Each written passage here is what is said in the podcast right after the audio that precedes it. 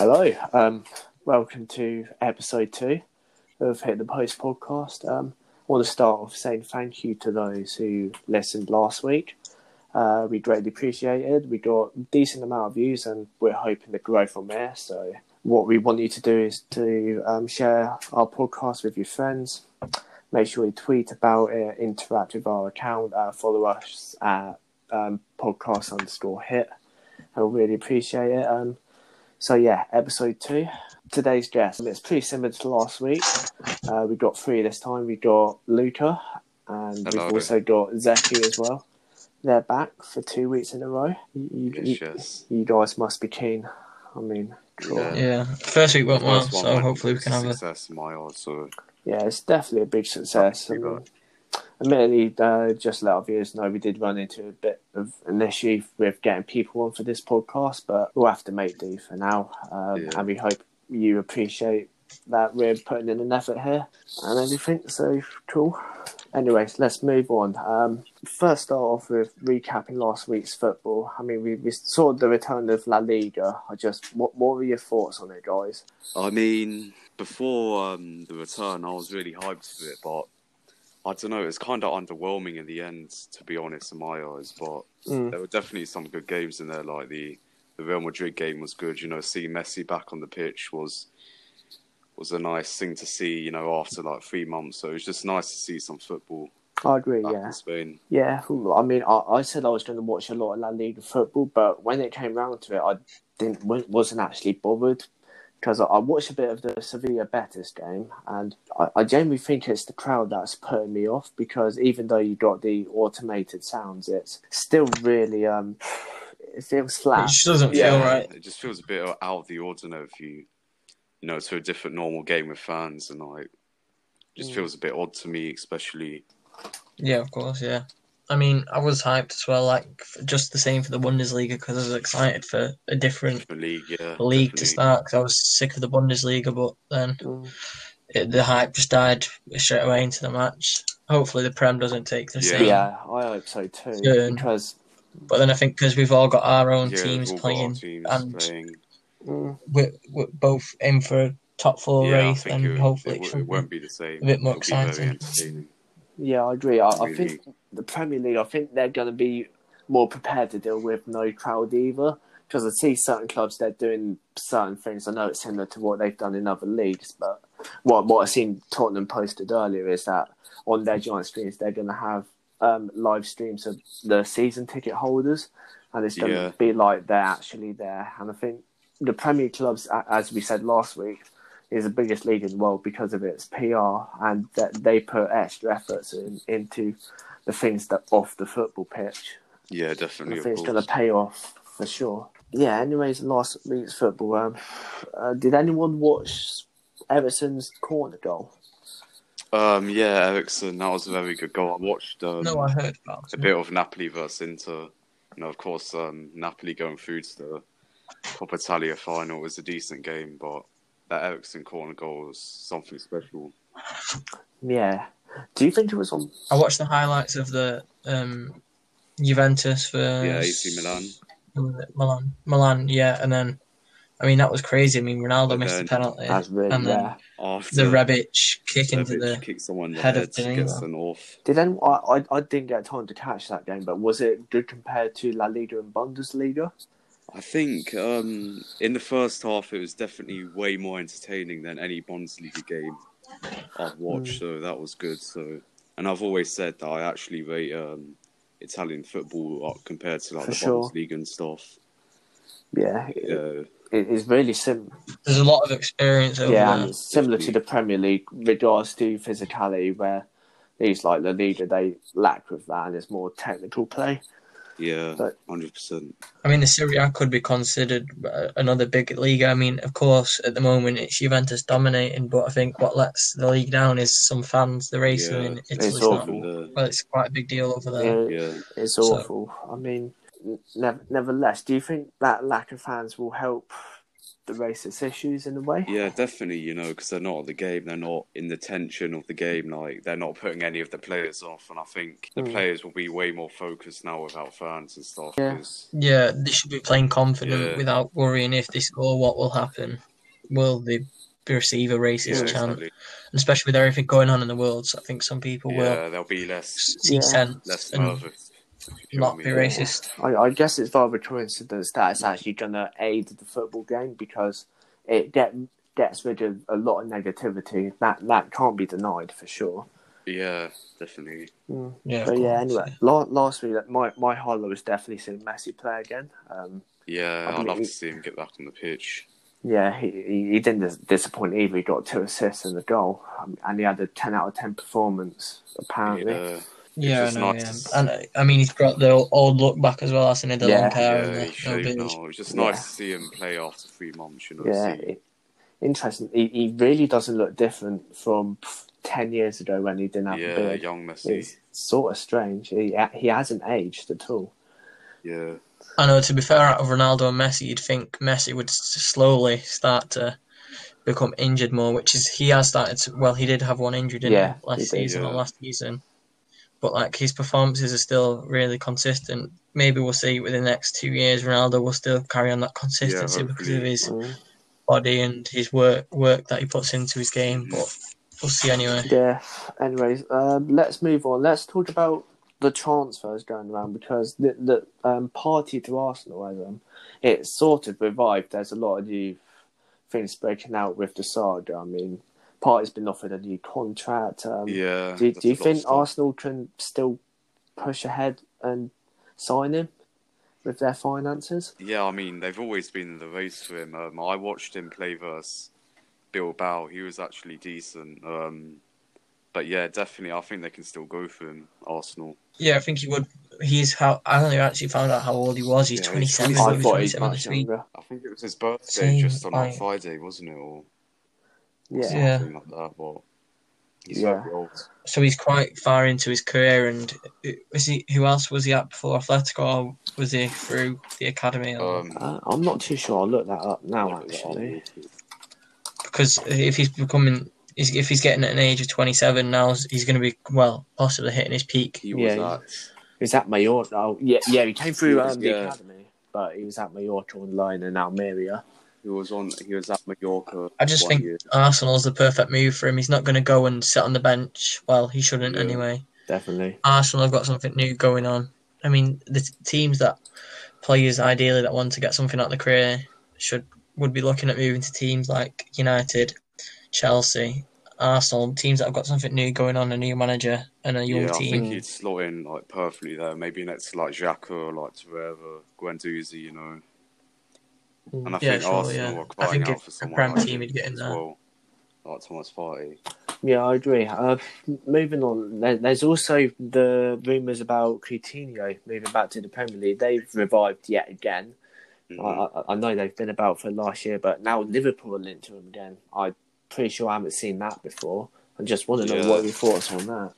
I mean, I'm sure Liverpool fans are buzzing over this news. You know, they loved him at the club. He was he was exceptional for them, especially in the last season, the last few seasons. But yeah, I think it would be a really good move for him because he, he hasn't made it at Barca, has he? Um, he's No. been a buyer at Bayern, but still, I think he has to leave Barca now, in my opinion. And the Premier Yeah. Would be a good um, move for him to go back to. I mean, it just shows how far Liverpool have come. If Coutinho, what they lost Suarez, they couldn't hold on to him. They lost Coutinho, and now they've got Coutinho wanting to come back. I mean, we don't know if it's true, but it could. It's quite big news because it shows how far Liverpool have come in the last couple of years under Yeah, I saw Definitely. something that they signed him for eight million back in 2013 from Inter Milan. Then they um they sold him, of course, for 140 million to Barcelona. The start of Is it that much? Yeah, they Wow. made that much for a profit on him. It's exceptional what they've done, really. I'm not sure if Liverpool's the right move for him. To be honest, I mean, there's a lot of teams he could go and fit straight into. Like Arsenal's another one. He'd get straight into there. I think. Yeah. Yeah, I, I know he's also been linked to Tottenham, but I know transfers to Tottenham are highly unlikely due to uh, transfer approach. But do you think if he did come back to the Premier League, he'd be just as good, or will we see more of what we saw when he was at Barca? Um, I think he might struggle getting into that because I'm not sure if he play on the wing or you know, or he play in the, the midfield three. I'm not sure like directly where he'd fit in, but Yeah, I because think he'd be good for. The Bayern is playing depth midfield. for Liverpool. but for sure, like the Premier League, it, when you look at it, it's changed so much since he left. I know it's only a couple of years ago, but now City's team they're much more developed under Guardiola. As- As we say, Klopp's teams are now on a another level. Do you think you'll find it difficult now that the Premier League's moving to this extremely physical way of playing? Um, he might do because you know he's not used to how the Premier League is now. You know, we got new giants like Liverpool, because Liverpool were only really like hovering on the top four when he left, and I look Mm. at them; they were um, almost won the title last year, and they're pretty much hundred percent going to win the title this year. So Mm. I think it'll be harder for him to fit back in if he comes back. Oh, I have to agree that. I think he's one of those players where he had the purple patch, and I, I, I think it's past. Like, how old is Coutinho now? He's 27, 28. I think Correct. he's twenty eight now. He might be approaching his thirties. He's 28, yeah. Yeah, he, he actually turned 28 just three days ago, interestingly. Yeah, it means he should be in his prime, but I think he's one of those players who strives in his youth and collapses there. I know it happens to a lot of players. I mean, he's always going to be in the shadow. I mean, if you look at Brazil, like they obviously they admire their players, Pele, Ronaldo. He's always going to be in the shadow of Neymar. They're both at the same age, but he's Neymar's always going to be there Neymar's, yeah. at Brazil, like Yeah, over him.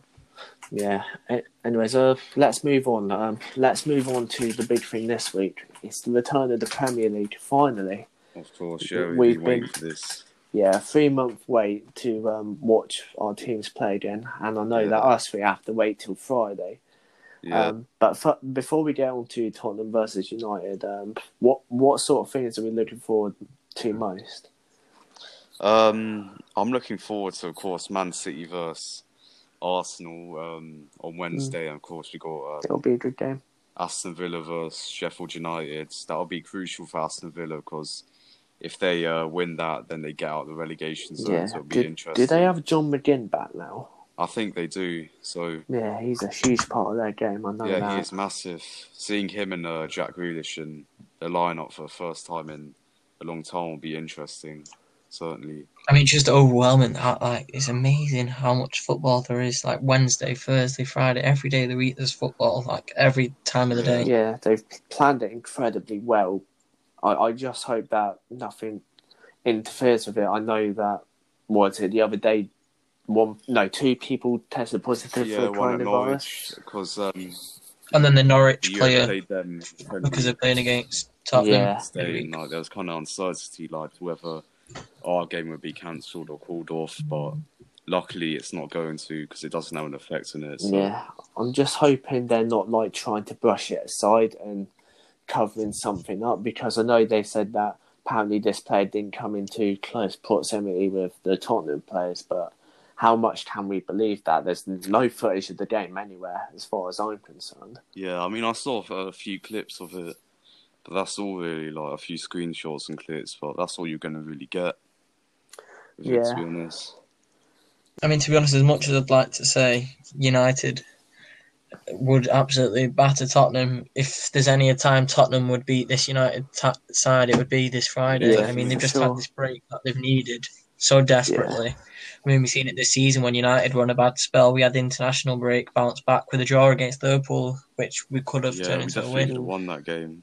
Yeah, it's definitely one of your stronger performances of the season. I, I have to agree with that. So now's Tottenham's chance, I think. I mean, if is Kane's fit, Yeah. I It believe. literally spurs his whole squad a fit, but so is ours at the same time because yeah. before the break, um, you know, the virus, I was so confident going into that game versus Spurs on that Sunday. You know, you had Kane out, Son was out. I was meant to be going as well. unlucky. Um, Mhm. Bergwijn was out, and yeah, I was just you were just so depleted. I was so confident we were going to like steamroll you on that Sunday. But Yeah, to, to be honest, I wasn't necessarily confident about that game. But regarding injuries, um, I believe it was announced by the Telegraph that Japhet Tanganga's injured himself, and I was expecting him to play this weekend. yeah, so that's a setback, hundred percent for us. yeah, But yeah, that's a big um big upset for you. But Luckily, Yeah. he's not like a crucial first team player for you, if you feel me, but he's good for depth for the rest of the season, definitely. Anyways, elsewhere in the Premier League, there's loads, there's the Liverpool Everton derby. That'll Um, be massive. Yeah. yeah, as, as you already said, City Arsenal. Um, it couldn't have been a better weekend for football return, really. Yeah. There's a lot of good games this weekend. I mean, next week on Thursday we've got Chelsea. Is that next week on the twenty fifth? We've got Chelsea versus City. Yeah, Oh, that's a really? good game So- too. Yeah, because was it last time they played? Um, Chelsea had the most possession, and it was in all these games they're managing. It was Pep Guardiola's um, least possession-based game, which Mhm. is I know they still won three-one, but uh, it will definitely be another game to look out for. Yeah, definitely. I But- mean, there's still, um, you know, Chelsea playing Aston Villa this weekend. That'll be a, a good game away from home. That yeah, that will be a good game. But the thing is, these teams now that normally rely Yeah, on their especially home Aston Villa, you know, Villa Park, they'd have a, a raucous atmosphere on the night of Villa Park. Newcastle as well. That's They're another known team. for their Mm, yeah, crazy. what are you looking forward to, Zaki? Um, I want to see what happens with Aston Villa, whether they can stay up or if they're going down. I mean, I think Norwich are going to yeah, go down. Okay. cemented at the the table. And then it would be interesting to see if Watford would go down, considering they, they've stayed up for a couple of years. They've got a few decent players, what Deeney, Yeah, Sarr, they Sarr, youngsters are good. Deulofeu, they're all these Doucouré Uh, too. They're all Doucouré. But with Aston Villa, it's to see what will happen if they do go down. Then Grealish's price isn't going to be as high, Yeah, definitely. and he, he probably will want to move away. Mm. it just depends what happens. Mhm. I mean, I don't think you know Watford. You know, just before the the pandemic, of course, they had that amazing three 0 win versus Liverpool, or easily their best did, yeah. season. So that might Easily, yeah. give them like a momentum boost going into the start of this that they can easily stay up. Hopefully for them, I mean, it would be crazy. Imagine the scenes if West Ham were to be relegated. especially them with the um, the London Stadium. Seeing that in the That's would be a huge be- setback. If West Ham were to be relegated, like some could argue that's as big as Liverpool winning the league. West Ham have been in the Premier League now for a long Yeah. time, Yeah, and they were they've got- relegated um, six or seven years ago. Yeah, I they were relegated. under Avram I think, Grant. the finances they've got as well. Interesting to see. I think they would dominate in the Championship. Yeah, Definitely, yeah, I can see them. I could see them They bouncing can back easily up. come right back up. yeah. Backtracking a little bit though, I, I think Watford will stay up. To be honest, because um, their manager, I forgot his name. Nigel Um, Pearson. yeah, he, he is really good. People um, put the success of Leicester's current side to him because he built up certain players. He brought in Maddison, I believe, brought in DB. Um, I, I I rate him as a manager, and I think he should be managing a team with much more resources. But nevertheless, I think he'll keep Watford up. Um, what about Bournemouth though? Bournemouth, Bournemouth, yeah. yeah, Bournemouth have- are not too bad. I mean, what they got King, they've beat United this They've beat season. I'm sure they've had a couple of good results as well as United. Yeah, They're always a hard away team to face. I mean, it's the, Wa- the, Wat, the Watford, the Bournemouth. They're all hard away games. Yeah, I mean, every game, every Premier League game is a hard away game if you're going away. To be honest, um, but yeah, I, I, but as you said earlier, the um, teams that relied on the home atmosphere yeah, I that mean, but changes it all. with Bournemouth, I mean, I think if any of them were to be affected from the the bottom five, would be West Ham, and then a bit further up the table at thirteenth. I think the biggest one for the smaller teams would Yeah. be New, Newcastle. Not smaller teams as in fan base, but as in the players they've got. Newcastle could be struggling with not having that big. Um, Especially home Steve crowd. Bruce. Yeah, I do not rate him at all. no, I don't know why they even speculate him um, keeping him when the Saudis take over. I don't think he'd be- I know that would be a big mistake. I mean, I'm not sure what Newcastle fans think of him, but if they want to move forward with all this money, there's, it defeats the object with still having him as manager when there's managers like Pochettino out there. With with um Bournemouth though, do you think that they've had a poor season, but they've always been relatively average for the last few seasons? Do you think it's down to their team becoming stale, or do you think it's because the other team's quality have increased so much and they're being left Um, behind? I don't even think they have that good of a squad. I know they do have marquee players like, as you mentioned, Josh King, Callum Wilson. They've also got Nathan Ake as a Mm. centre back. But yeah, they've always been kind of average, haven't they? Like, They've not been Yeah, looking like they're progressing every season, to be honest. Like Wolves, if you look at them, they, they had a decent season last season, and then this season they've done it They even have, better. Yeah. they've always kind of been like tenth to like fifteenth, like around that area. Crystal Palace are another team. They've got a couple of decent players, Zaha and Holt, but they've not really been progressing much considering the talent they do have. I mean, I don't even rate Crystal Palace's squad. Like they've got a really aging squad now. Like Yeah, Gary Cahill's old, you know, Van Aanholt's well, Van Aanholt's decent, but um, they still got like people like Scott Dann as a centre back. Like yeah, and they're relying on Benteke and Ayew up front as yeah, well. Benteke, you know, he's his goal records has been awful for them, hasn't he? Hasn't Yeah. it? I still think you have to appreciate what Roy Hodgson's done with them, though, because when he took over, they were almost certain to be relegated. Yeah, yeah. And now he's been keeping them up rather comfortably as well. hmm yeah, I think they're definitely. I think they're safe Yeah, this season. Definitely. They will. Yeah, be. definitely. I mean, I think they need to get rid of Zaha.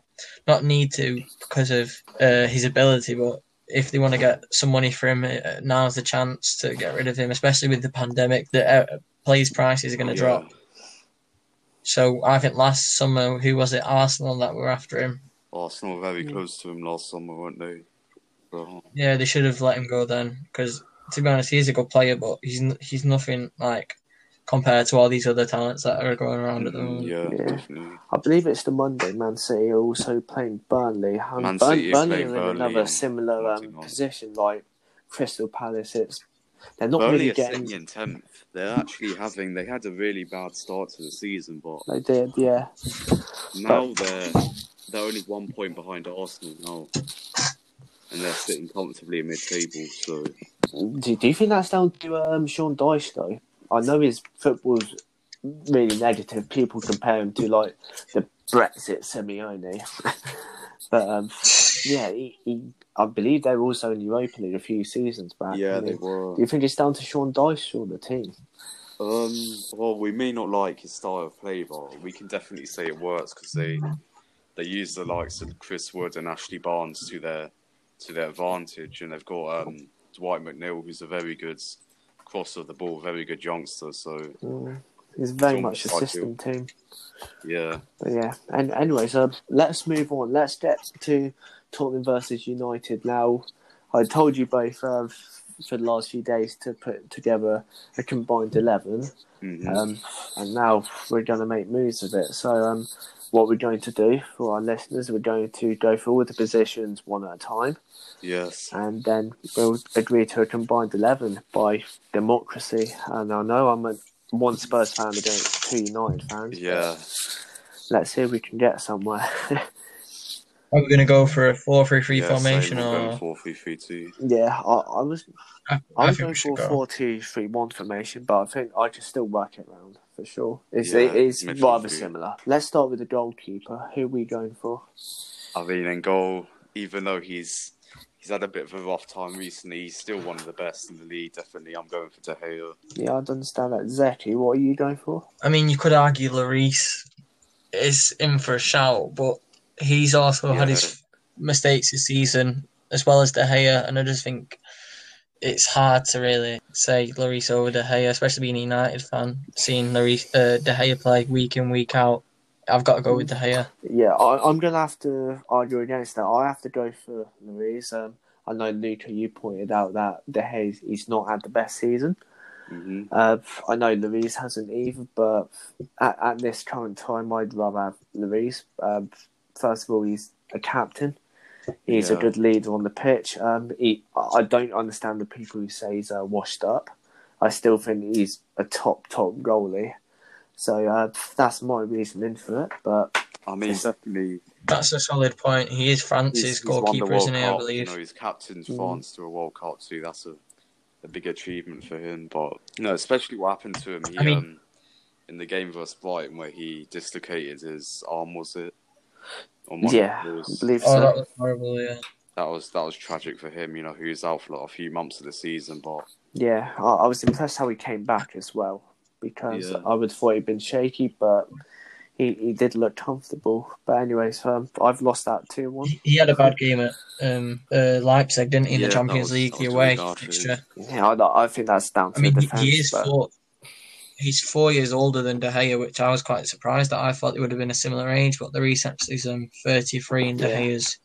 Gea's I remember there's a period between like 2014 and 2017 where they were both clear of any other goalie in the league. I don't know if you agree with me on that. Yeah, definitely. I'd say mm. 16, 17, and 17, 18, David De Gea was the best goalkeeper. in the league. Insane, He was very especially. good. if you remember- I think his best game he had Oh. was against Arsenal. Do you remember that? Wow. That game was breathtaking from him. The one where we won 3 1 away at the end of Emirates. Breathtaking game. Like I was laughing after every save because like it was just crazy the way he saved every shot that came towards Yeah. him. Yeah. and um, I think the save that comes to my mind the most is who was it away in the Champions League where it was I think it was Carlos Sevilla. Bacca. He just got the ball came across yeah, and he had, he had, like, under a second And to yeah, react. He saved it. That was um, somehow Sevilla away in 17 18. I think he made two brilliant Right. saves in like the space of like five minutes in that game. One from Nzonzi, I think, then one from Bacca or was it Muriel? It was one of them, but I mean, he has had to put up with a very he's had a very shaky defence, definitely. a very bad defense for the last couple of years. I mean, at the moment, he's probably got the best defense he's had at Yeah. United. Mm. It's just a shame he's had not the best season, but I mean that can improve. United have got one of the best, the second in Europe now for clean Yeah, you are. So Yeah. I mean, definitely um, talking of his performances, um, Spurs away last season at Wembley, we won 1 0. He was breathtaking again that game, I remember. The amount of chances, you know, Dele Alli, Harry Kane coming at him, kept a clean sheet. It was amazing too. Yeah, all right, fair enough. So we're going to go for De Gea. Yeah. Anyway, so let's move on to the left back. Um, who are you going for? Left back, um, it's very tough, you know, because you have the you've got Ben Davies and you've got Ryan Sessegnon. Is it? Is he? He's a left back. Yeah. But um, I'm gonna have to go with Luke Shaw because, like, in both of our clubs at left backs, we're not very like lucky, are we? Like, Definitely not. we No. don't really have like top par left backs between us, but I mean, the left backs we have can turn into world class left backs. Williams, yeah, Williams and Sessegnon, they have got the ability there and the potential, but at the moment, I I, I agree with Luke. I'd go with I mean, Luke I Shaw. Williams. I mean, if like, he didn't break, definitely get a level above Luke Shaw, but at the moment, I'd say Luke Shaw is slightly above him at the moment. I mean, imagine Luke Shaw wasn't to break his Yeah. leg that season when he broke his leg. He he was arguably one of our best players because we had an Mm. awful season. He was he was just really well attacking, Yeah. going forward, and that, that's even how he broke his leg, bombing into the box. Yeah. And Yeah, I'm going to have to agree. I have to go Luke Shaw as well. Um, I don't think Sessegnon's ready to be considered better than Shaw. Nowhere near. And I honestly, I really don't rate Ben Davies. I think he's extremely average. I know I shouldn't really say that, considering Yeah. I'm a Tottenham fan. But I, I, one of my opinions is that a left back is more essential for our club than the right back, because Ben Davies, he, there's no special asset to having him on the pitch. Yeah, So yeah, yeah, Yeah, of course, so- yeah. Luke Shaw. Um, yeah. Luke Shaw gets in. Yeah, who, who, who's going to be your first centre back? Left centre back. It's it's very tough because I'm saving Maguire for the right side, but um, I'd say it's between Alderweireld and Eric Bailly for me in that left centre back position. But Mm. I mean, Vertonghen's out of the question. He's he hasn't had a good season at all. Like you He's not, before. sadly. But um, when fit, and I mean when fully fit, because you know how Eric Bailly's had so He's had many ma- struggles several injuries, yeah. I'd say Yeah. when fully fit, he's top five centre backs in the league, no doubt for me at least. So for me, I'm just gonna have to go with Eric Bailly in the left centre back. Yeah, that's fair enough. I'm I'm going to have to go for Alderweireld. Um, uh, watch, I think Alderweireld's had a good season prior to what others are going to say. I think under Mourinho, he's, he's been especially good. Um, Mhm. I I know as a like ball player, he's extremely good. I know he can play the ball long, and that's something that's sort of lacking in the United squad. If, if I'm correct. Um, not really. Maguire's a really good ball playing centre back, Mm, coming up from the back. But yeah, uh, yeah. he, uh, Toby Alderweireld's very good at that too. Yeah, but yeah, uh, that's the reason I'm going to put Alderweireld as my first centre back. Uh, anyway, Zach, who are you going for? I mean, Luca made a great point about Eric Bailly. He is a brilliant centre back when he's fit and injured, but he can be clumsy at times. And I think Alderweireld's got more experience than him. And I, Yeah. I think just based on him not being injured and him seeing him more, I mean, Eric Bailly had a brilliant game against um, Chelsea this season away, 2 0. he had a brilliant game there. But I'm gonna have to go with um, Alderweireld for my left centre Yeah. back because I've got um, Maguire for my right centre back. point, to be honest. I'm going to give you Alderweireld as the left centre back. All right, nice. So we got a first Tottenham player in the squad. Who are we going for the right centre back? I think this should be pretty straightforward. Harry Maguire, our captain, should get in, in there straight away for me. Yeah, he's he's had a lot of unfair criticism. I think obviously with the price tag like that, it obviously is due. Well, not due, but expected. But I, I think he's had a brilliant first season. Maybe you could expect a few more goals from him with his heading ability being I so good. But I, I think he's had a brilliant first season, settling in. He looks like a captain, and that's he's the player that United have been looking for for all these years at centre back. Definitely. Yeah, I, I'm gonna have to agree. You got to put Maguire in there. Um, he's in, arguably England's best centre back. He's he's as bad a good season in my opinion. I know he's had a few dodgy performances here and there, but overall he's Oh, solid. definitely. And there's no Tottenham centre back apart from Alderweireld who um can say they've done as well as Maguire this season. So yeah, I think that, as you said, it's straightforward. It's Maguire. I mean, if we're gonna go with Maguire, I just want to know what you think. Um, what, what, how, how is um Davinson Sanchez? I, I mean, I've not really seen him I, play I, much. I do like him, but um, it on the ball he he's not very well composed. Uh, if he's got it in a free space, he can be closed down relatively easily. But defending wise, he's extremely good. Um, he, he deals with situations well. Uh, when behind the ball, he's composed and he, he's extremely reliable. I, I don't know how much you've watched of him this season, but that's my take on it. I remember watching, was it, um, I think he was playing in the North London Derby when you were 2 0 up early in the season. I think he was playing as a right back, and I didn't rate him at all. Like, positioning was awful. Yeah, yeah, he was. Oh yeah, I remember that. I mean, Ca- Carragher, I think it was highlighted it like he was caught out several Mm. times. hmm Yeah, but pure, purely as a centre back, I, I believe he'll develop into a very, very good player there. Yeah. Yeah. Anyways, of right back, who are we taking? Right back, um, no doubt for me, Aaron Wan-Bissaka, 100%. I think it's I think it's the most after Maguire. Maguire could be argued as the most, but the one that's not up for debate. I think Wan-Bissaka's got to go in at right back. I mean, if you you still had Kieran Trippier, then maybe more, there'd be more of a debate. But I just think the season he's He's had, really it's got to be Yeah, Wan-Bissaka. I, I'm going to agree with you, Wan-Bissaka. Um, Defensively, one of the best in the world, one on one. definitely. and he's got he's got ability to uh, improve it's going just- forward. I mean, look at Newcastle this season for Rashford and Chelsea away for. the only um, problem Martial his header. game, he's good at beating players one on one on the ball.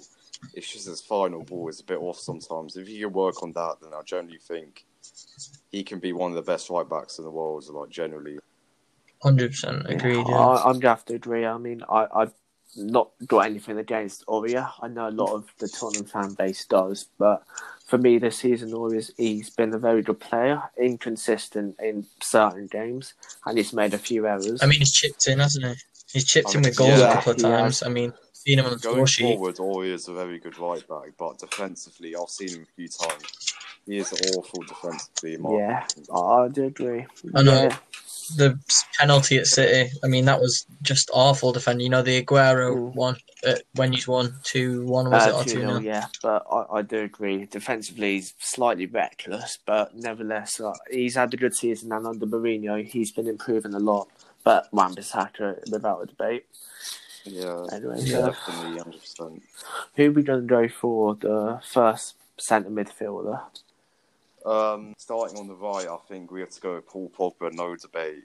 Definitely has to get in there on his day. One of the best midfielders in the world. So I think it'd be it should be pretty straightforward that Pogba gets in there any day. Yeah, hundred percent. I, I I can agree with that. Not not being biased. I don't think you can be biased with Paul Pogba. He's he's an amazing player. He gets so much stick Like he, again he does not deserve. And winning the World Cup, playing a key part in it as well. He didn't just get a medal for turning up. He he performed, and he's done well under Solskjaer up to now. I mean, it, obviously he's had, his, he's had he's had his injury, but he's before that he performed brilliantly. Mm, yeah, it is hard to disagree because I, I, I like you to rate Pogba. Um, as you said, he doesn't deserve his criticism, and on, on Friday, he, he's going to be one of the players I'm going to be scared of. I know there's rumours he might not be starting, but Yeah, I think he, he has to, and he, he also goes into my um, 11 as well. I think Friday he could easily debate the game. Like, Did you see um about the friendly? I mean, I won't mention the score, but after the West Brom match, did you hear what one of the players was saying about uh, he couldn't get near him? He said he was too oh strong. yeah, I think um, who was um, I think Adnan Januzaj said something about like he'll be the difference on Friday versus Spurs. Like, He will be, I agree. yeah, hundred percent. Yeah, the strength. I mean, he, remember the assist he did in the. That's just Paul Pogba summed up. He won the ball back from Dembele in the FA Cup That semi final, and then as he, well. that cross. of all people in the air, Alexis Sanchez scores a header. I know. Yeah, I mean, I was slating him all the way through the match, and then he scored the header, and I mean, again, he was the best player on the pitch. Spurs, remember Rashford scored last season that assist, that long ball. I know, Rashford yeah. brilliant again. Like he's mm. just class in his day, man. I mean, the thing is, Pogba's got someone alongside him now, Bruno. I mean, we've obviously not seen too much of a link up, but they're just gonna the two players that can attack and they can score goals, and I just think Pogba's going to be much more confident with um, a player that's always going to be in the team, Bruno alongside him.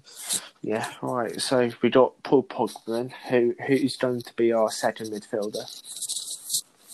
Um, second midfielder, I'm going to go with um, the Spurs player Giovanni Lo Celso as the second midfielder. Hmm.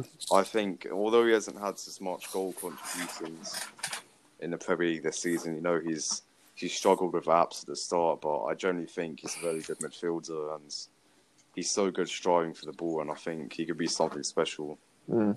He's still young as well. I mean, he's only 24, Yeah. so he's, if he does decide to continue at Tottenham, I mean, you haven't got many centre mids that I can name off the top of my head that I've got a chance to do well. I mean, Dele Alli, he's Uh, he's old's Dele Alli now? 24, 24, 23. think, yeah. also the same age, I suppose, but I just see more in Lo Celso at the Mm, moment. Yeah. Who who's your second midfielder, Zeki? I mean, I was thinking Fred, and then I did think of Ndombele. I com- to be honest, I completely forgot about Lo So, but um, I'm, yeah, I'm going to go with Celso. I'm going to agree. I think it- it'd be unfair to miss him out with Yeah, this midfield. I, I'm going to make it three out of three for Lo Celso. So, um, what is it? He's been incredible this season, um, regardless of his goal contributions. The way the way he progresses our football from uh, defending to attacking, he's become pivotal in um, Mourinho's system in that sense. Uh, it's very hard to get the ball off him. He's a good passer, and I think with Alli being back, on Sunday, he's going to play a more advanced role. So I think we're going to see his shooting ability, and it's going to be something to look forward to for sure. I mean, him and Fred are similar with uh, the goals and assists. You can't really say, oh, look how many goals Fred's had this season or how many assists he's had. They both had a brilliant season for their teams, and it's just a shame it's not recognised by their goal um, interactions going forward. Yeah, yeah, it's something I agree with. Um, anyway, who's going to be our third midfielder? Zeki, who's going to be your third midfielder? I mean, I know you could say he's not been at United the longest, but I just I can't see how you could put Dele Alli over Bruno Fernandes. I mean, the start he's had incredible. So I've got to go with Bruno Fernandes personally. I mean, it's not as if he's just turned up at United and started to play well. He's been doing well in the Portuguese league, Mm. done well with Portugal, obviously winning. Um, bloody hell, I forgot you know the. I mean, he's done he's done well at Portugal as well. He's done well in Portugal in the Liga NOS and playing for Portugal alongside Ronaldo, Bernardo Yeah. Silva. He's done a brilliant Yeah, job there. he has. Um, anyways, I'm going to have to agree with that. I think Bruno Fernandes has to be my, my third midfielder too. Uh, before he joined United, I highly rated him. I know he was linked to Tottenham as well, and he's one of the players I very much wanted because I know I knew um, Eriksen was leaving, and for me, he was the only player on the planet who could possibly replace him. Yeah, I would have been heartbroken if, if he went to Tottenham and had the start that he could have had at United. I mean, Tottenham United are similar. I mean, not the same problem, but transfer wise, we've not been had the best ones over Certainly, the years. yeah. But um, if Tottenham would have got him, yeah, it would have been yeah, heart, it would have been heartbreaking if he went there and had the start he's had at United. Yeah, anyway, I, I do think Fernandes. Um, no, sorry, I think Alli is a good player, but I think as a complete player, it has to be Fernandes. I don't necessarily see a weakness in his game. I mean, he had a good start under um, He, Mourinho, he had a very good start, yeah. Yeah. He, he actually got a goal as well at Old Trafford, which he's he's got the strength as well. He's quite big, isn't he? Yeah, I, I, I do worry that over the seasons he's sort of been exposed as a purple patch player. I mean, he had his first season was his best, wasn't it? He got young. Yeah, Player he of the scored year and 20 goals in He one had the season. goal against He scored. what, who who was that goal, goal against? You know, that was it Swansea away when he like chested it, Oh, chipped it over the Crystal player's head Palace. and volleyed it. Palace, yeah. I mean, what like you couldn't ask for more from one of a player breaking through in Yeah. the first season. I mean, like Phil Foden. Prob- mm. You, you could say he's not really played much, but still, you would have wanted to see Yeah, more the from him. problem with Dele Alli though is that I know people take the joke out of it when he said um he can't do his body can't do what he could do before, and I I think he, he is right in saying that. As we've seen on the pitch, he's more mature, he's uh, less energetic, and uh, overall it's damaging this game. Anyways, uh, Luca, are you there? Can you hear me? Yeah. Yeah, we can hear you. Um, who's who's Yeah, going to we be your you. third midfielder? I mean, I can't disagree with um, Bruno Fernandes, of course. You know what you were mentioning, especially the impact he's had when he's came in the first five games. You know, he's won Premier League Player of the Month already, and even his history with Sporting. You know, he had that season last season where he scored 28 goals, I think, Mhm. as a midfielder. You know, he's just he's exceptional for me, and I can't wait to see him and Pogba linking up, especially versus Spurs on on Friday. Mm. Yeah, of course. Yeah. Yeah, so that's it. We, we, we comfortably agreed on our midfield three. I thought we might have run into an issue there, but no, that's cool. Yeah. That's cool. I mean, you could have, Ndombele was always in the the question, but I think he could be great. It's just he's always had like problems, like his his weight and you know, like him pressing. You know, he's very lazy off mm. the ball and stuff. But mm. I, I think for sure he's going to prove himself, but until he does, he can't be considered yeah, in the combined 11. Anyway, I remember watching him play for France before he moved to Tottenham, and I thought, wow, like what a midfielder! There's a, there's a midfielder there. Obviously, United didn't have um, Fernandes at the time, and Pogba looked like possibly leaving. So I thought, oh, I, I'd take him mm. United. He looks very good, and he was another transfer. I thought, oh, what? A, that's a good, another good yeah, I play always on like to a different team. when I saw him sign for Spurs, I was, I was like, that's a brilliant signing for them. Like generally, he's such a good midfielder. Mm. From his time at Lyon the past season, and I actually really rated him. But I mean, imagine it was different. Imagine Ndombele went to United, and it was Bruno Fernandes that joined for who do you think would have had a better deal? So we had the same conversation in a few years' time. Obviously, at the moment, Bruno, Bruno Fernandes, Fernandes, but- yeah, definitely, Yeah, Bruno Fernandes going Spurs, but going forward, uh, Ndombele's got ability to be amazing. hmm I mean, he scored that goal versus Aston Villa, was it, in his debut? Very good goal. I think that's what put him down a bit. Maybe if he if he didn't score that, then the expectations wouldn't be too Yeah. high. But Maybe, that's yeah. a fair point, to be honest, because a lot of players are criticised in the first season. I mean, look at Pepe; he's not had the best of seasons for his price tag, but he's still got how many years in front of him at Arsenal? yeah, yeah, it is a fair point. Um, anyway, so let's move on. Let's go on to our left winger. Who, who are we choosing? Left winger, I mean, it's very tight um, between, I think it's two players that come down to this, Rashford and um, Heung-min Son, but judging off the season, i got to put Rashford in on the left for me. Yeah, that's fair enough. Zach, who are you choosing? Out of any Tottenham player, I'd love to have Sonic United. I mean, he's just amazing. Like, especially the goal he had this season. uh, Was it Yeah. Burnley away where he just ran through everyone? Yeah, Burnley at home. I mean, he's he's dangerous, and he. I'm not. I'm not sure about his consistency, but I would love to have him at United. But however, I'm gonna have to go with Rashford. I mean, he's had a, possibly his best season at United. I mean, he's played up front a bit, but still he's getting in the goals, and he's he's always looking dangerous when he's on the ball. So I'm, I'm gonna go with Rashford for my left wing position. Um, I, I have to go for Son. Naturally, I am a Tottenham fan, um, but I do think he has actually had a better season than Rashford. I'm not knocking Rashford's season at all. It has been fantastic, but when looking at how important the performance has been for Son, um, when Harry Kane was injured, he was carrying the team to uh, getting points. Where if he wasn't there, we would have had no points whatsoever. He's still scoring goals whenever he's on the pitch. I, I know um, he he has been inconsistent in certain parts, but even in those poor games, he, he was still scoring. So I, I I mean, he's done the job, I suppose. That's what he's needed. For I thought he's, he would be screwed without Kane, but he's still in for it. Well, I'm not sure if he's in for a chance for top four, but I thought he would have dropped a lot lower than you would have if. But imagine you didn't have Sonny. I mean, he has stepped up. I think. Yeah, hundred percent. But anyways, I'm outvoted here, so we're gonna have to put Rashford on the left wing. Um, Yeah. Luca, who have you got for your right wing player? My right wing, um, Daniel James can't be compared to anyone like this, so I'm just gonna have to go with uh, Steven Bergwijn. He's had a great start to his Tottenham career. You know that debut goal versus Man City that was special. But Mm. yeah, um, I'm gonna have to go with Bergwijn definitely. Yeah, um, I'm gonna have to agree with you there, Luca, as well. I mean, James possibly given another couple Yeah. of seasons. You could arg- argue Greenwood maybe on the right, but still, give him another couple of seasons. But at the moment, I, I would take um, Steve Bergwijn. I'm gonna take Steven Bergwijn as well. I believe, yeah, I believe there's a lot more to come from him as a player. Out of all signings Tottenham have had, he's looking the most like dangerous, and he's got the most potential to excel at Tottenham Definitely, Hotspur. because was it a few weeks ago? I saw training videos of him um, in shooting practice. It's about a two-minute video. Everyone had about three or four shots. I believe he was the only player not to miss a shot, and that only Yeah. makes me excited because we we still need that extra attacking threat. Um, because Lucas Moura doesn't provide it for us, but yeah, Bergwijn, he's definitely clear of Daniel James, as you said. hmm So I'm going to make it three out of three for you there.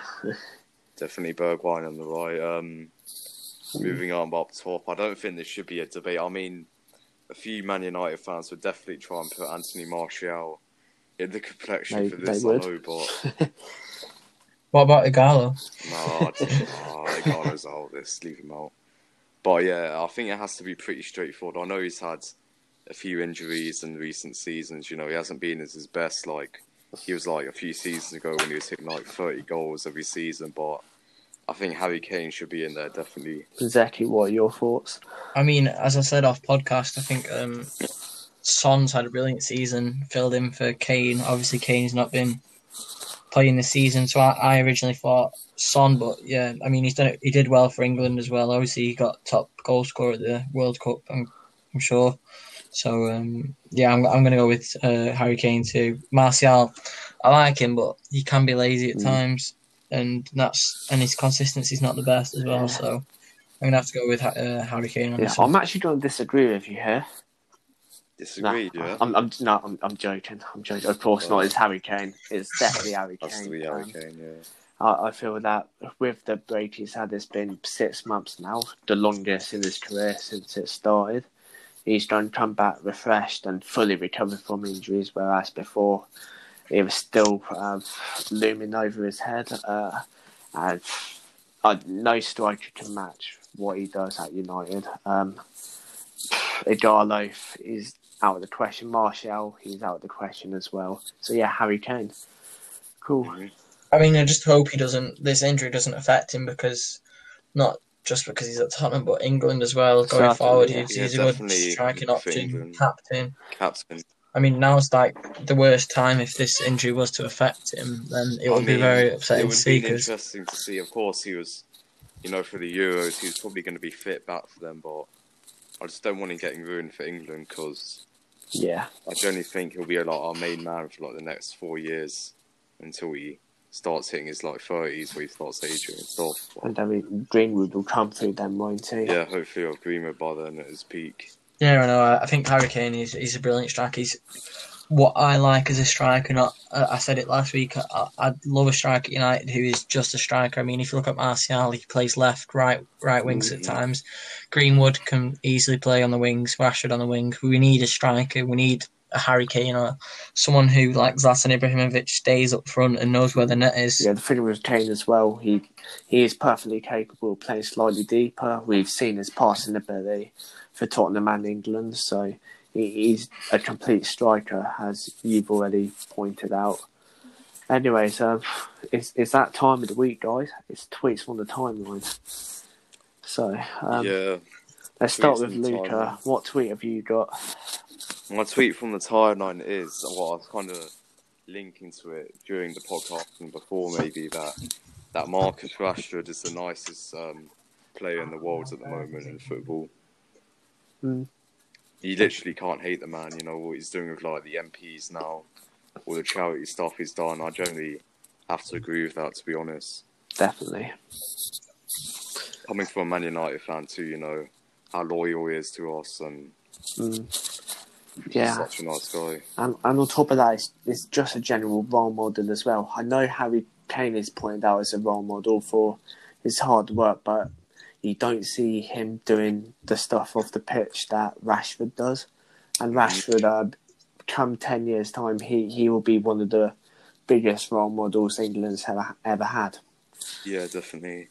He's a, he's an absolute credit to Manchester United being. I don't know if you've seen his interview on BBC uh, morning this, this morning. He was amazing on it, like talking about how he grew up and how he felt under pressure for his mum having to feed four kids, and sometimes having to rely on going to his friend's house to eat, which obviously is not a, an ideal situation for anyone. But for him to speak up about something so big that needed to be spoken up about is, is brilliant. Hundred percent. Do you do you think he should win Sports Personality Yeah. Yeah, I actually do. Um, yeah, definitely. Yeah, I think I don't think there's many that have done as Yeah. much as what Rashford's done this year. Absolutely. Anyway, He's used his platform to his advantage, which a lot of players don't use nowadays. yeah, I have to agree. Anyways, um, Zeki, what tweet have you got today? I actually struggled to find one. I always leave it to the last minute, but um, the most recent one I seen was to win the Premier League, you have to have won. Uh, sorry, to be a Premier League legend, you have to have won the Premier League. Um, I've got to agree with that, but then there's that, and you know, Steven Gerrard, he's never won a Premier League. Steven. Gerrard, yeah, of course. I mean, I was saying I don't think there's many others. It's just Yeah. Gerrard, but um, Like, are we really discounting Still. him as a Premier League legend? But I know, yeah. I mean, Yeah. I kind of do agree with it, and I kind of don't at the same time. The Steven Yeah, Gerrard thing. it's certainly a strange one because naturally, when you first hear it, you would disagree. But then the only person you can think of is Steven Gerrard, Yeah, possibly Alan Shearer as well. Actually, when you think about Of it, course, yeah. because Alan Shearer is the top goal scorer still. Yeah, you have to consider that as legendary status in my eyes. yeah. But I mean, I, I still think Steven Gerrard's a Premier League legend without winning the Premier League at least once with him at Liverpool. Although I dislike him heavily because he's, you know, he's a Scouser, but I still think he's a Premier League legend in my eyes. Yeah. yeah, Um, did sorry, did you say Alan Shearer didn't, hadn't won the Premier League a minute? Yeah. I think he has with Has he? Blackburn. He, won, it at Blackburn. Black, didn't he won it at Yeah. Blackburn. I keep Yeah, forgetting he played for Blackburn. You know, Yeah, he because played Black with, Blackburn. yeah, I know. Same. I've, I had to type up then because I'm, I'm sure I've heard that he's he's won a Premier League before. Yeah, But oh well.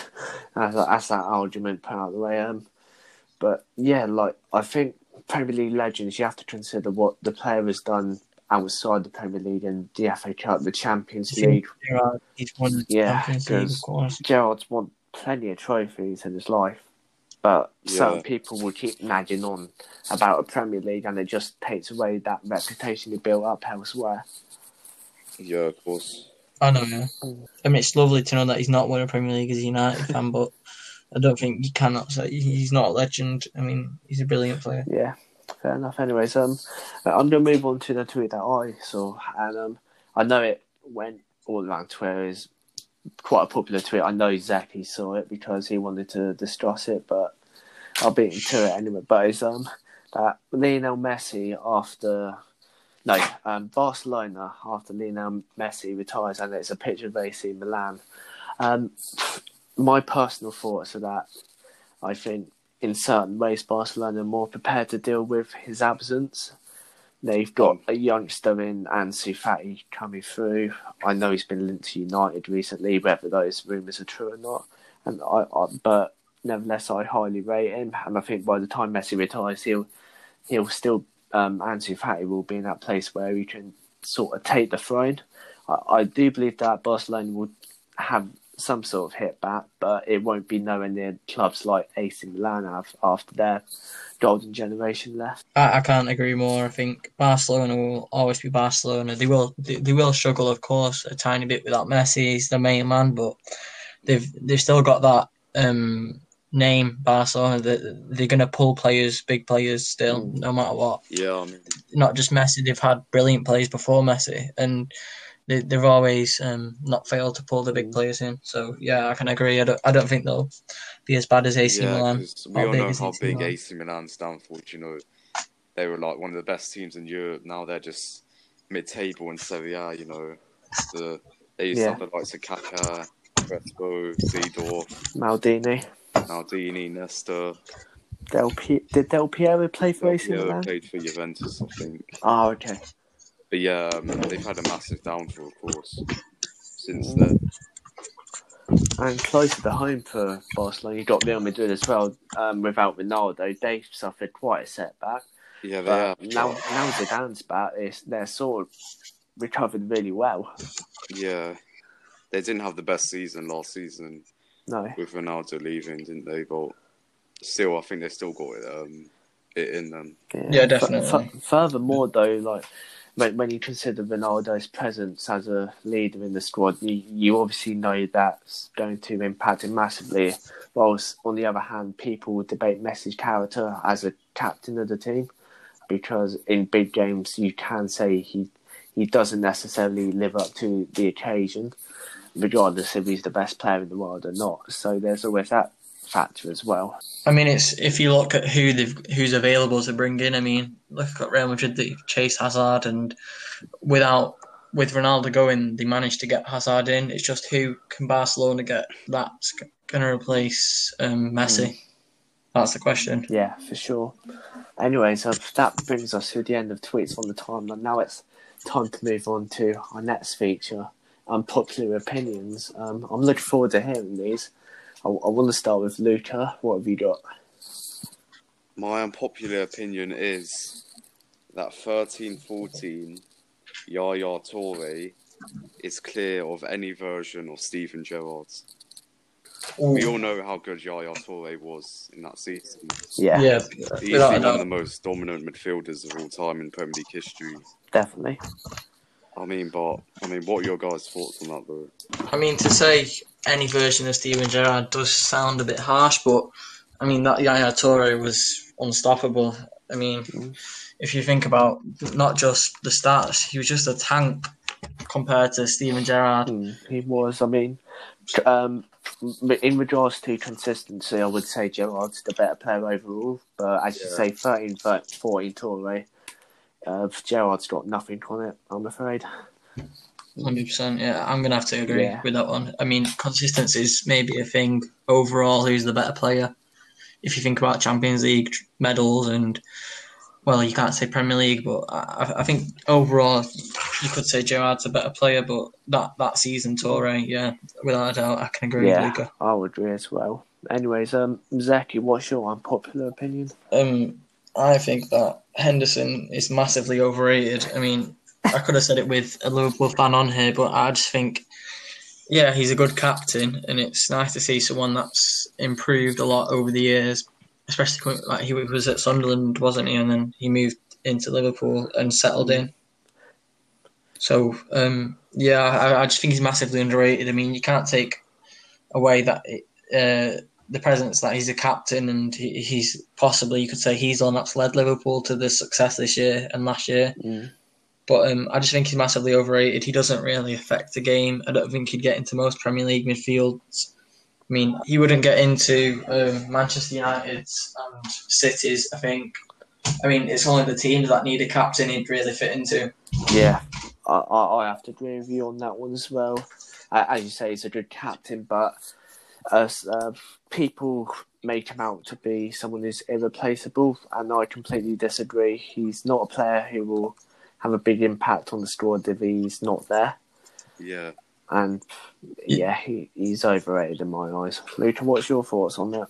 Um, I definitely agree with that. Ability wise, he is heavily overrated, and like all the scousers that were saying, "Oh, he he has to get PFA Player of the Year." Oh my god, he has to win it. When you got the likes of Kevin De Bruyne, who's had a world class season, and that clearly should be winning it. And if he doesn't, then he's obviously got robbed. But like um, Zeki was saying, there's no doubt that you know how as he's the Liverpool captain, that he's a really good leader and he's a massive part of the team. When we've all seen when he's not been playing that Liverpool have struggled, but I have to agree that the fact that he's overrated, yeah, I agree. Yeah. So, wow. We've agreed with two unpopular opinions in a row. I'm hoping to make it a three out of three, yeah?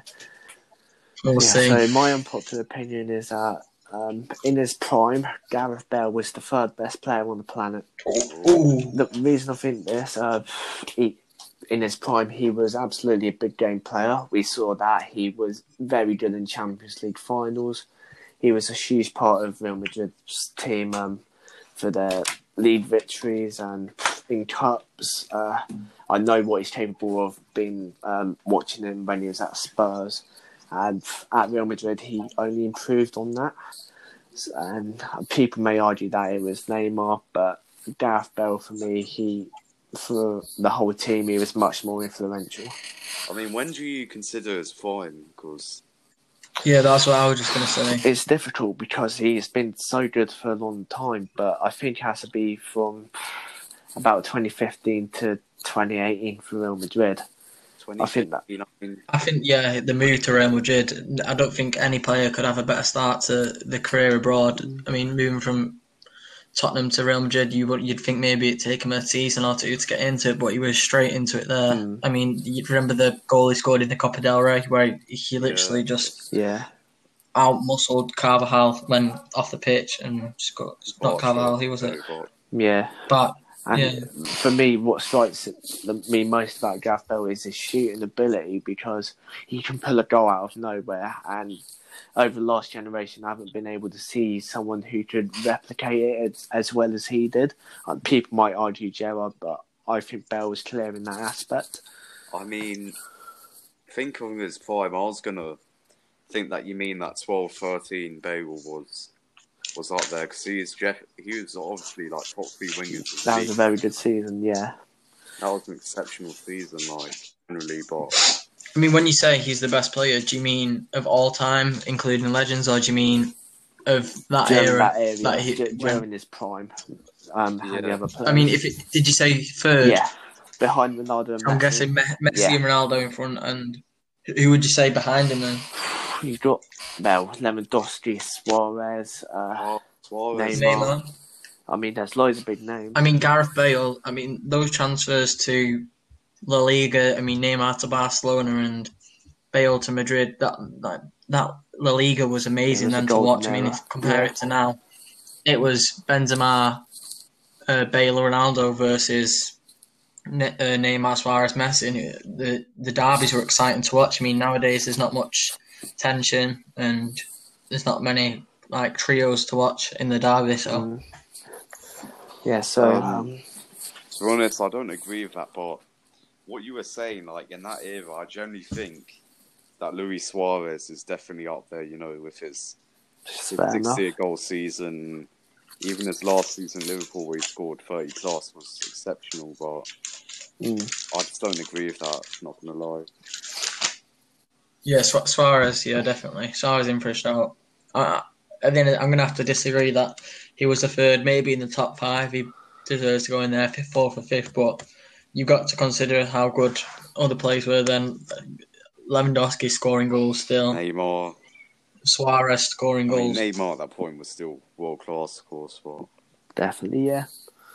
Anyways, well, they call them unpopular for a reason, but yeah, I'll, I'll admit I'm sort of bitter that I was the only one that wasn't agreed with. but it is what it is. Um, anyways, let's move on to the last bit of the podcast. Predictions for next week's fixtures. Um, we're going to do it from Wednesday to Monday, and then next week we'll do it from Tuesday to. We'll figure it out then. Anyways, um, yeah. Yeah, Let's start with the first two fixtures. Let's see, Aston Villa versus Sheffield United. be a very good game, especially with no fans. You know, I, I talked about the impact at Villa Park without any fans, but Mm. I'm gonna because you know Sheffield United they're really pushing for a Champions League place, but and you know Aston Villa are struggling through um, in relegation battle, but I'm gonna say that Sheffield United win two 0 away from home. Mm. Exactly. What are your thoughts? I'm going to agree. Yeah, I think maybe if Villa had their home crowd in front of them, it'd be a different game. But um, I just think a lot of the teams now they're going to be thinking, "Oh, imagine we had this crowd behind us," and that's maybe going to knock confidence. So I'm going to have to go with the Sheffield United. Yeah, I'm going to have to go with Sheffield too. I believe that when it comes to no atmosphere, as you said, Aston Villa will be affected. But also that I believe Chris Wilder, he's a very good manager in the mental aspect. And I think he'll have his team more prepared to deal with no crowd. And I think that's going to help a lot, especially in this game. So that's my reasoning for Sheffield United. Anyway, um, yeah. Uh, Man City versus Arsenal. Luca. This is very excellent game. This, um, to be honest, in a, in a normal circumstance, you really wouldn't give Arsenal a chance, would you? Like No. going to the Yeah, you know, even though there's all they have no fans, City, but still, on their day, they actually do put up like a decent atmosphere there. But Mm. I'd still say, I mean, there's obviously a chance Arsenal can nick it, but you know, with them losing to Brentford, they're not looking like that exceptional. But still, I think I have to go for Man City winning this three-one to Man Mm. City. Zeki. I mean, out of all the games coming up, I think Man City and Arsenal is one of um, the biggest and the closest. Not closest as in ability wise, but it could go either way. You never know with Arsenal getting a new manager and having a good run of form before um, the COVID. But I did have confidence in Arsenal winning before the Brentford match, but I'm gonna have to go with a City win. I mean, I know Arteta's worked with Pep before, so maybe he knows his tactics going into the game, but. I don't think Arsenal have got the ability there. Maybe if they had one transfer window before in before this, they'd have a chance. But obviously, that's not going to happen. So I'm going to have to go with City. Win. Yeah, I'm gonna have to go with for City win as well. Um, I, I know for City they've got Sane back. I think that's going to give them a more of an advantage than they already have in regards to players. So I, I, I think Arsenal's squad it, it's going to be interesting to watch them, but I generally think they're going to be hopeless. City going to dominate throughout the game, no doubt. Norwich versus Southampton. What are our thoughts? Um, like I was saying before, um, I'm going to go for a 1 0 Norwich win, much needed for them. Yeah, I have to agree. Um, Z- uh, Zeki, what are your thoughts? I think it could go either way. I think Norwich do have a chance. Um, you would have had more of a chance in front of a crowd, but I'm going to go with the draw because I think Southampton are comfortable at the moment. But I think also Norwich could come out with a good result. So I'm just going to go with the draw. Yeah, I'm gonna have to agree with Luca and go for a Norwich victory. Um, I, uh, as Luca said, um, Norwich need the points. Southampton are pretty safe. I also, I'm also in doubt about how good people like Shane Long and Danny Ings will be returning Yeah. from the break. I think Danny Ings was in form, but Yeah, I think It's not an amazing season, of course. yeah, but I think it, this three months has done the damage him, and I don't think he's going to come back the same player. So I'm going to go for a noise win for this one. Yeah, fair enough. Yeah. Anyways, Tottenham United. Massive game, massive game. I mean, like I was saying earlier in the podcast when we we're going through combined 11s, if this was before the coronavirus break, I was so confident we were going to exploit you, you know, with all, you with all your injuries and stuff, but I'm still sticking to that, and I'm still going to say we're going to win 2 1 away from home. Mm. Fair enough, Zeki. I mean, if there's any chance that at any time that Tottenham would beat United with the team we have at the moment, it would be now. We've just had a break. Tottenham have had players fit. I mean, they've not had to think about bad results because they've not been playing. I mean, both teams, I know they lost friendlies going into the, this game, but um, I'm going to go with the United win. I, I just think um, we'll, we'll be a lot more confident going into the game, even though we had the fr- one friendly loss. Uh, but I, I just think the results we had were in amazing form before, and now we've got Pogba and Rashford fit again. I just I just think we'll, we'll run away with it. I can see us three one win United. I'm going to go for a Tottenham win. I think Mourinho's now got that sort of pre-season he wanted with Tottenham that he's been talking about in his interviews, and now he's had that time to work with the team. I believe he will have his winning mentality um, drilled into the players' head, heads much more than he did before, and I think it's really going to pay off against United. So I, I'm I'm looking at a possibly a 3 1 Tottenham win, you know. That's genuine. Anyways, moving on. Watford versus Leicester. Watford versus Leicester, this is definitely be a good game. You know, Watford's they actually really need the points. They could do the points now. You know, obviously, if they're um, 3 0 win versus Liverpool, they'll be they'll have so much momentum after that. Um, but you know, Leicester, they um, I can definitely see them um, coming out of the top four places. You know, because they had never been in good form before the coronavirus break. Um, Jamie Vardy had a really good uh, goal drought, a really big uh, goal drought, sorry, but I can still see Leicester putting through in this one. I'm going to say they win 2 0 away from home comfortably. Mm. Zeki, what are your thoughts? Um, Watford do really need a win. I mean, I've not seen the rest of the fixtures they've got, but um, I could see Leicester um, dropping out the top four. I don't know why, I've just got a feeling they will, but um, I'm going to go with the Leicester win for this game. Fair enough. I, um, I'm going to go for a Watford win. I think the Brendan Rodgers effect from Leicester's completely gone. He started really well with them, but I think it's only downhill from there. It's going to be, I know it's happened in a shorter time frame, but it's going to be similar to how his time at Liverpool ended. Um, but yeah, as I said off podcast, um, I think Nigel Pearson's a top quality manager, and that that's going to benefit a lot um, coming into the return of the Premier League. So I'm going for a Watford win for this one. Anyways, um, Brighton versus Arsenal. Brighton versus Arsenal, 3 pm on Saturday. Um, with fans, especially at Brighton, you know they have they give a decent atmosphere down at the Amex. I'd I back a draw, but for now I think Arsenal have the edge over them slightly. So I'm going to say Arsenal win three two away from home. I think it would be a high scoring game, but that's my prediction. Fair enough. Exactly what are you going for? For me, I think it depends how the City game plays out because I, I could run in at City and then getting beat to Brighton, but then I could see Arsenal getting beat by City and then bouncing back and winning at Brighton. Definitely.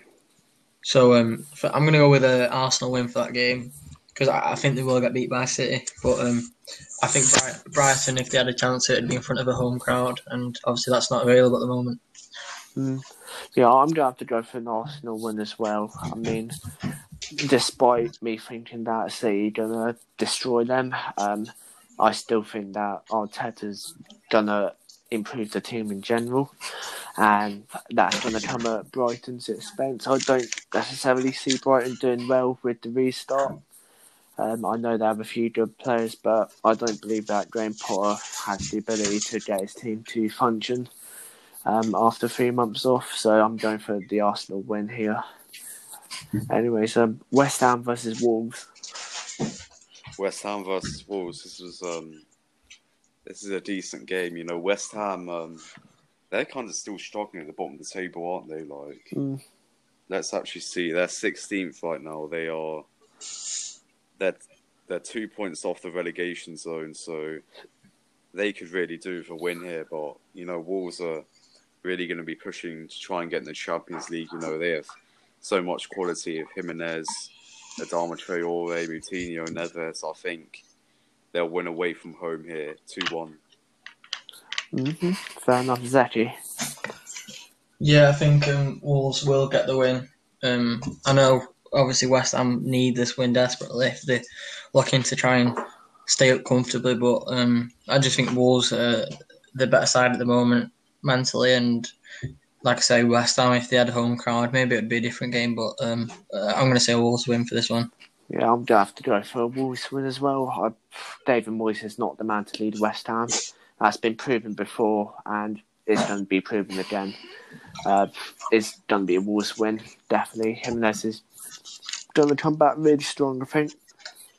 Yeah, mm. very good striker. Yeah, anyways, Bournemouth versus Crystal Palace.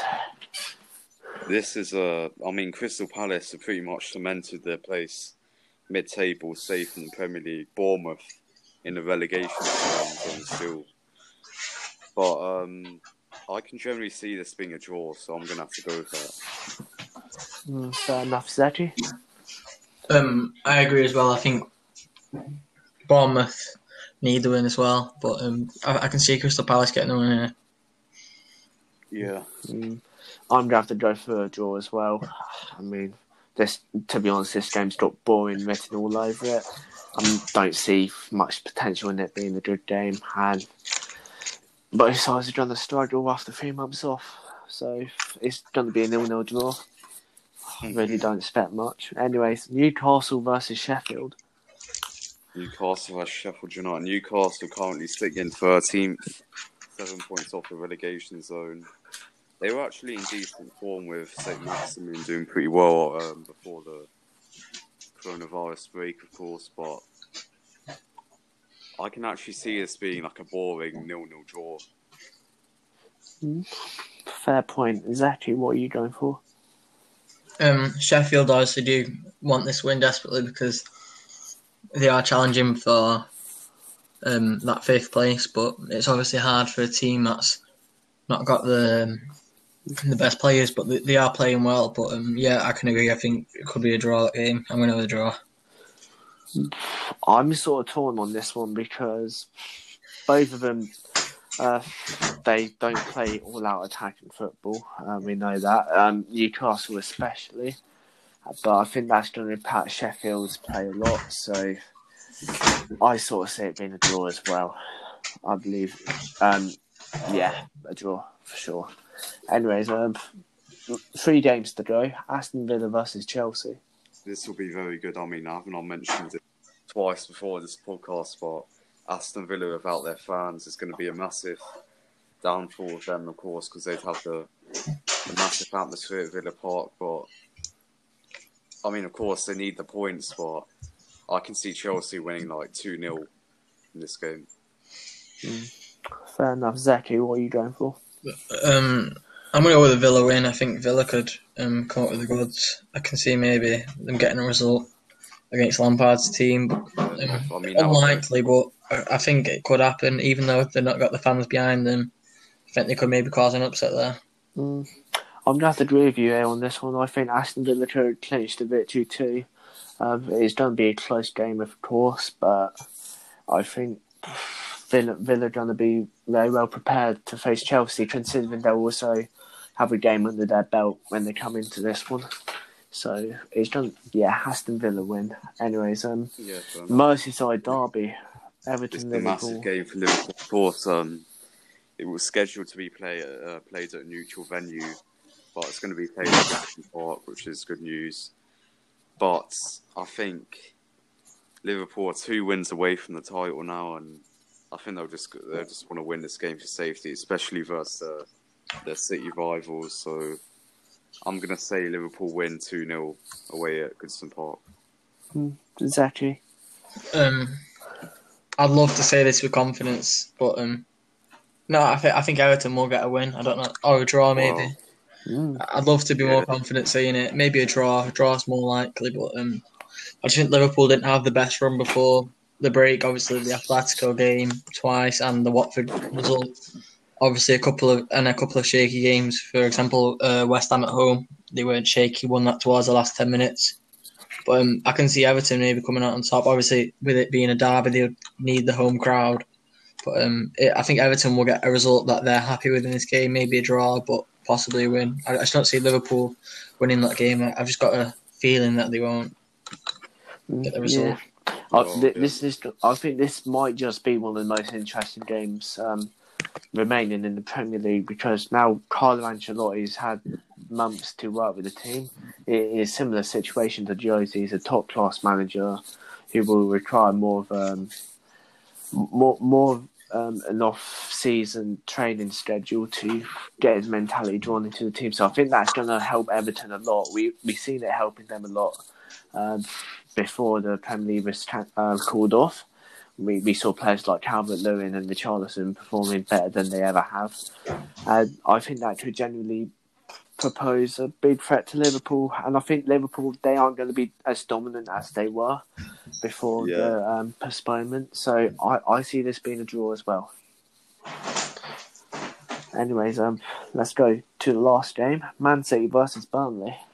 I mean, I think this should be pretty straightforward, but you never know. Burnley could offer an upset here. Maybe um, maybe sneak a draw, but I just don't see it happening. You know, with their, their long ball. Um, I think Man City will win comfortably, like four 0 in this game. To be honest. Mm. Zeki. Um, I was actually going to say that I only think Burnley's style of play works at home, but obviously it worked at Old Trafford this season. But um, yeah, I, I, don't, I don't think Burnley will um, get anything out of this game. I can see City winning comfortably. Mm, I have to agree with both of you, Man, Man City, they're going to run the race with this game again.